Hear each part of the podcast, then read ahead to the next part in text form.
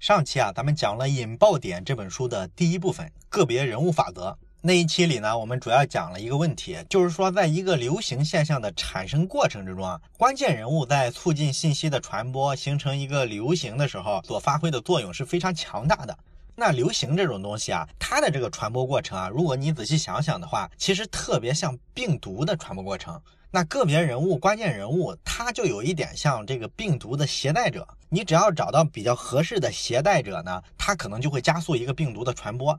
但是呢，除了携带者之外，还有一个因素能影响病毒的传播，就是这个病原体它本身。也就是说，你这个病毒啊，自身你素质要过硬，你一定要自个儿就有比较强的生命力，有比较强的传染力，这样你才有可能说找到这些病毒的携带者，让人家帮你扩大影响。打铁还需自身硬嘛，是吧？所以呢，作为一个类比，这个道理就非常有意思了。这一期呢，咱们就讲一下这个病原体本身的问题。也就是说呢，什么样的信息更容易形成流行？这就是所谓的附着力法则。咱们上期也预告过哈。那信息的这个附着力法则呢，它要解决的是个什么问题呢？其实是说呢，增加你这个信息本身的吸引力啊，要解决这么个问题。什么样的信息能自带传播，能有吸引力呢？其实呢，咱们现在各个行业特别重视产品在消费者心目中的这个口碑。那么我们会发现呢，市场上大量的人都去花好多时间去思考这么一个问题：怎么让这个信息啊更容易传播，更容易到人的耳朵里去？但是呢，大伙不太考虑的一件事就是，你这个信息到了人耳朵里能产生什么效果，对吧？咱们经常看到的一种情况就是，这个消息啊，从这个消费者啊一个耳朵进，另一个耳朵就出去了。这就是说，信息是没有附着力的。真正有附着力的信息啊，它应该是个什么样子呢？就是你听完了之后啊，它对你的影响非常深刻，这个信息就在你脑海里啊粘住了一样，你赶都赶不走。那你说这个信息怎么才能做到这一点呢？这就不得不提咱们这个节目经常提的一个老概念了，哎，就是产品这个词。只有说产品化了的信息，才能有这个长久的传播的生命力。也就是说呢，你传达这条信息啊，一定要对别人有用啊，能解决别人一个实际问题，这样的信息才有生命力，才会被人传播。你打个比方吧，咱们上期讲了保罗·里维尔的例子，这个人呢，通过一场口头传播呢，就让美国人拿起武器跟英国人干起来了。那他传达的信息为什么有这么大的影响力呢？除了说他个人是一个联络员，他的人际关系网四通八达，就是这条信息本身了。这条信息本身是非常有价值的。那英国人明天要打我们，这条信息它这个生命力，你想对当时呢北美殖民地和英国的这种非常紧张的关系来说，这种英国人什么时候突破底线要动粗？这个消息太有用了，对所有的在殖民地生活的人来说都是非常有用的，所以这就是一条产品化的信息。那相比来说呢，如果说这个保罗·里维尔啊，不是说传达这个信息，他如果是去传达他自己作为一个银匠，现在出了什么新产品，那么即便说他多么富有个人感染力，也不可能说把这个四里八乡的老百姓都动员起来，对吧？所以我们会发现，从信息传播对人有用这个维度思考，是个非常有价值的思考点，尤其是在商业宣传上。当然，大部分成熟的企业其实还是在拿钱砸广告。大伙相信呢，这个广告不断重复，不断重复，那么它就会让你记住这个广告的内容。这个策略呢是一个高举高打的策略，你说它有效吗？其实是有效的，但是你说它这个钱花的效率高不高呢？其实不算特别高。所以你发现呢，在媒体上砸广告啊，这样的公司都是什么样的公司啊？都是非常成熟、非常大的公司，像什么耐克呀、可口可乐啊这一类的公司。那你说作为一家小公司，你预算非常有限的情况下，你怎么通过你这个信息让人记住，甚至说改变人的这个行为方式呢？其实你就得从这个附着力的角度出发，想办法让这个信息啊对别人有一些些。用，咱们来看一个直销领域的例子哈。二十世纪七十年代的时候啊，美国出了一位非常传奇的直销业务员，这个人叫啥呢？叫做莱斯特·旺德曼。这个旺德曼呢，他是干广告直销的。这个业务员呢，他主要接的活是什么呢？主要接的是一家叫做哥伦比亚唱片邮购公司的这么一家公司，他做的广告。这个邮购公司啊，它是做什么业务呢？其实它就是卖唱片的，只不过呢，它是直销的方式，也就是说，你通过邮局系统呢汇钱给他，他就把这个唱片寄给你。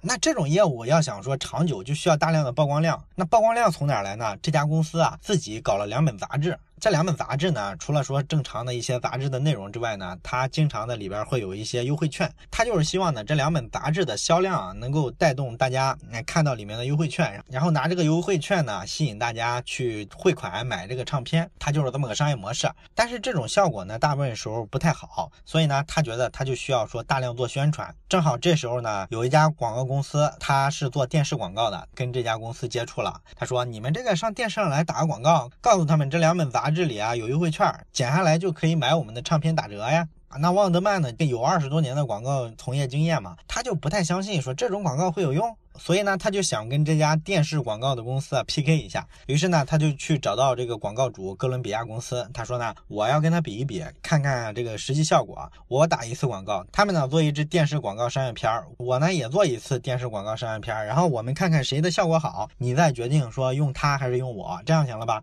哎，广告主一听呢，行啊，那你俩就 PK 一下嘛。他怎么 PK 呢？就是说这个哥伦比亚公司旗下的这两本杂志啊，主要在全国二十六个城市发行，所以呢，这就是个天然的好机会。那这个旺德曼呢，就跟另外这家公司啊，一人分十三个城市，分别做两支广告。这个电视广告公司嘛，它自然就是做的商业广告片了，把画面搞得特别好看啊，广告比较有创意，这都是广告上惯有的套路嘛。那旺德曼呢，就做法不一样了，他找人啊，在这两本杂志里面的这个优惠券边上，给他画了一个金色的小盒子。然后呢，这个杂志发行出去之后呢，他就开始在电视上打广告。他告诉所有的消费者啊，说这个金盒子里面有一个秘密。那哪里有金盒子呢？金盒子在这两本杂志上，所以呢，你们只要从这两本杂志里啊找到金盒子，你就可以免费写信给这个哥伦比亚公司，然后获得一张唱片。也就是说呢，它其实是设计了一个互动的小游戏。然后呢，这个金盒子呢，不过是个触发器，因为你为了获得奖励就去找这个杂志上的金盒子，而金盒子就在优惠券上，所以这时候观众呢都会有一个理由去看这个优惠券。所以最终呢，这个旺德曼的这条广告啊，它的这个转化率是百分之八十，而另外那家广告公司呢，它只有百分之十九的转化率。也就是说呢，旺德曼是大胜的，他又重新赢得了这个广告主的信任。哎，就是这么一个小故事，在今天看来呢也没啥，这种互动的游戏我们经常见，是吧？我们也见怪不怪，也不愿意参与了。但是在七十年代的时候，它有出奇的效果。这就反映了啥呢？就是一条信息啊，如果说对大家有用，大家一看这条信息背后是送一个东西，是送一张唱片，那这个信息就对大伙儿有用了，对吧？它对我有价值，那我就愿意去传播它，愿意去分享它，对吧？这时候呢，就容易引发成一个传播上的爆点，可能形成一个新的流行潮，这就是它背后的原理。而且呢，这里非常有意思的一点就是说，这个附着力原则啊，除了说要求这个信息对别人有用之外，还要求啥呢？要求足够的落地。啊，什么叫足够的落地呢？咱们举个例子吧。二十世纪六十年代的时候啊，当时有社会心理学家做过一个恐惧实验。这个恐惧实验是个什么实验呢？简单来说吧，就是找了耶鲁大学的一些大学生，然后想去测试一下他们对这个破伤风这种疫苗的这个认识。那这个研究人员呢，就把学生分成好几个小组，然后呢，给所有的学生呢发了几本小册子。这个小册子上呢，会详细的解释啊，破伤风这种病啊到底有多危险，然后打预防针到底有多重要。同时呢，还告诉大伙儿啊，就是说校医院的这个卫生室啊，现在为这个有兴趣去打针的同学啊，免费的去打。你们看完这个愿意去打的，赶紧去。那这个实验真正动了手脚的地儿在哪儿呢？其实就是在那些小册子身上。那些小册子啊，其实是有两个版本的。一个版本的小册子呢，是把这个破伤风的这个症状啊，啊描述的特别恐怖，而且呢配很多彩色的照片，上面直接就画上这些破伤风的患者啊，去动手术的时候多么多么惨。然后呢，还有一个版本就是比较正常的，就是描述这个破伤风的危险的时候，用比较中性、比较低调的这种语言，而且呢没有配照片所以呢，这个研究者是想看看这种不同的小册子、不同的视觉冲击力的这种信息对大家的认知有啥影响。结果呢，他们就发现，确实说这个比较恐怖的小册子对同学们起到了比较明显的警示作用。因为他们做完这个实验之后，再让这些同学们填了一个问卷，这个问卷呢，主要是反映大家对破伤风危险性的认识。结果呢，就发现那些看比较恐怖的小册子的同学呢，都会特别相信破伤风是非常危险的，然后非常有必要去打个预防针儿。这个效果是很明显的，咱们一般人也能想得到，对吧？但是重点不在这儿，重点是后面，就是这个研究人员呢，他想去调查一下，到底有多少学生最后真的去打预防针了。他大概花了一个月的时间去回访了一下，结果发现呢，非常失望，几乎没有人去打预防针，大概只有百分之三的人去打了。咱们刚才讲了，学校的卫生室打预防针可是免费给的呀，免费给他们都不去。所以呢，这个实验就反映了说，这种信息啊，哪怕说你整的它特别危险、特别恐怖，用它不断的吓唬人，它也是没有附着力的。也就是说，你看完之后就扔了，它根本进不了你脑子，更不可能说改变你的行动，让你跑去打预防针。不管怎么说呢，只有百分之三的学生啊做出了反应，这就表明啥呢？你要达到目标啊，其实路还长着呢，并不是说你把这个信息啊简单的传递给学生，它就会产生作用。真正要产生质变，还需要一个有附着力的因素。就好比说咱们上个例子里提到的那个小金盒，那后来呢，研究者重复做了一次这个实验，他做了一次小小的改动，就把这个大伙去接种疫苗的这个接种率提高到了百分之二十八。他是怎么做的呢？很简单，他除了说告诉大家学校的医务室免费给你打破伤风的疫苗，还给了你一张地图。这个地图上呢，就把学校的医务室啊圈了出来，然后还上面还写出了说你去打疫苗具体的时间安排，在哪些时间段对你开放。哎，就这么一个小小的细节，就这么神奇，有百分之二十八的人去打了疫苗。而且呢，看恐怖小册子和看温和小册子的人啊，是一模一样的。这就是说呢，这个特别恐怖的小册子，虽然说说服力好像是很大，但显然说跟改变人的行为相比的话，它其实是什么作用都不起的。学生呢，不看这些特别吓人的照片，他也知道破伤风的危害，也知道自个儿该干嘛。当然了，你说作为耶鲁大学的大学生，他们是不是知道学校的卫生室的位置呢？这个毫无疑问是吧？哪个学校的学生不知道卫生室在哪儿？但是吊诡的地方呢，就在这里了。你想发起一个预防破伤风的这个流行潮，你需要的是啥？一定不是说铺天盖地的新的信息，或者说额外的信息。真正说要想让一个学生去打疫苗，其实需要的是把破伤风这个事儿合理的安排到我自己的生活里。那这时候呢，你说给他一张地图和打疫苗的时间安排，这就好比说啥呢？一个医生当着我面给我提出了一个针对我个人健康的非常实际的能落地的建议，那我当然愿意去了，对吧？所以这就是讲啊，你要让这个信息有附着力、有生命力，能改变人的行为和行动，那最主要的是啥？其实就是说你这个指导要足够的清晰、足够的落地，这个非常重要。而且咱们看这个很多的戒烟的广告，一般呢各个国家都会要求啊，在这个烟的包装盒上要写上吸烟有害健康。然后呢，像有些国家更激进，像什么新加坡之类的，他们甚至还立法说，你这个烟盒上必须让这个画面特别恶心，比如说印一个肺癌晚期的病人，他那个肺是什么样的，把那图片印上，故意恶心这些抽烟的人。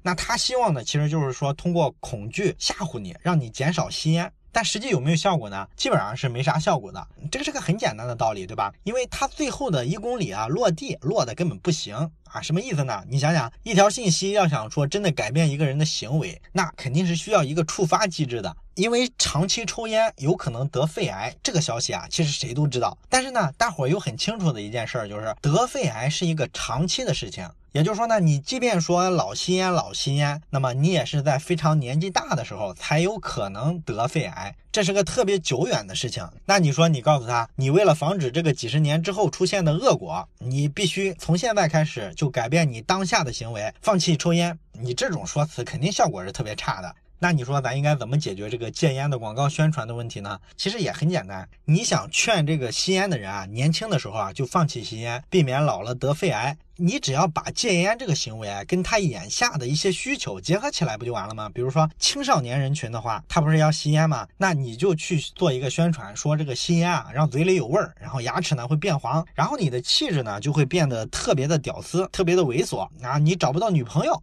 你看年轻人眼下都是要找女朋友的，你把这个眼下的实际需求啊，跟戒烟的信息啊一结合，你看这时候他这个信息的附着力是不是就有了？当然了，有人可能会说，你抽烟找不到女朋友这个概念，你能把它炒火吗？炒不火不也没用吗？啊，其实这个事儿根本不难炒。你想想，吸烟怎么流行起来的？怎么成为一种社会文化现象？尤其是男人，是吧？以前有一阵儿，甚至很多人认为啊，抽烟就是男人的体现，只有硬汉才会抽烟。这种逻辑，这种说法从哪来的？其实就是从最早的烟草厂商的这个广告里来的嘛。你像早期的那些万宝路之类的香烟品牌，它不就做广告吗？整个什么西部牛。牛仔之类的，显得说特别硬汉，是男人就要抽。那既然他们可以用这种手法，你说我们一个做公益广告的劝大家戒烟，这多高大上的出发点，为什么不能用这种手法，对吧？所以呢，这个附着力法则啊，其实特别有意思，它让我们呢从这个信息自身出发，仔细的从信息的组织结构呀、方式啊这些角度去思考问题。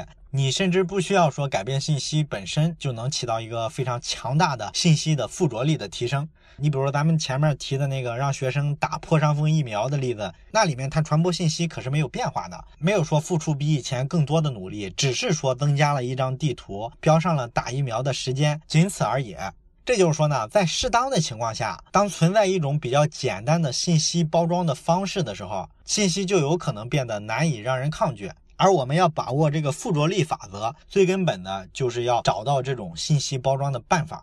了解这个附着力法则呢，其实对广告营销这个行业啊特别有帮助。因为咱们都知道，现在的广告行业呢，信息过剩的现象已经非常严重了。你发现网上有各种各样的信息啊，特别特别多。但是呢，大部分时候啊，你发一个公众号或者是朋友圈转一条自家的广告，很快就石沉大海。因为你要在一个信息的海洋里啊，想崭露头角，想让消费者看一眼记住你，甚至呢，你想的是改变消费者的行为，让人家去买你家的产品，这是一件非常困难的事儿。如果没有附着力，单纯的说靠钱去砸广告卖广告，这又是一件效率特别低的事儿。你比如说有些做广告的大户，像什么可口可乐，他一九九二年的时候赞助过奥运会，当时呢花了他三千三百万美元的预算。你想九二年花三千三百万美元，那当时来说也是个天价了，对吧？那他呢，就这么大张旗鼓的做了一个营销之后，最终呢，他们调查发现，只有百分之十二的电视观众啊意识到了说可口可乐是那一年奥运会的专用的软饮料啊，你看这个效果就很差了吧？但是还不止于此，甚至有百分之五的电视观众错误的以为啊百事可乐才是那一年的奥运会赞助商，你看这就尴尬了是吧？你花钱没有效果不说，还有反作用，还资助了竞争对手。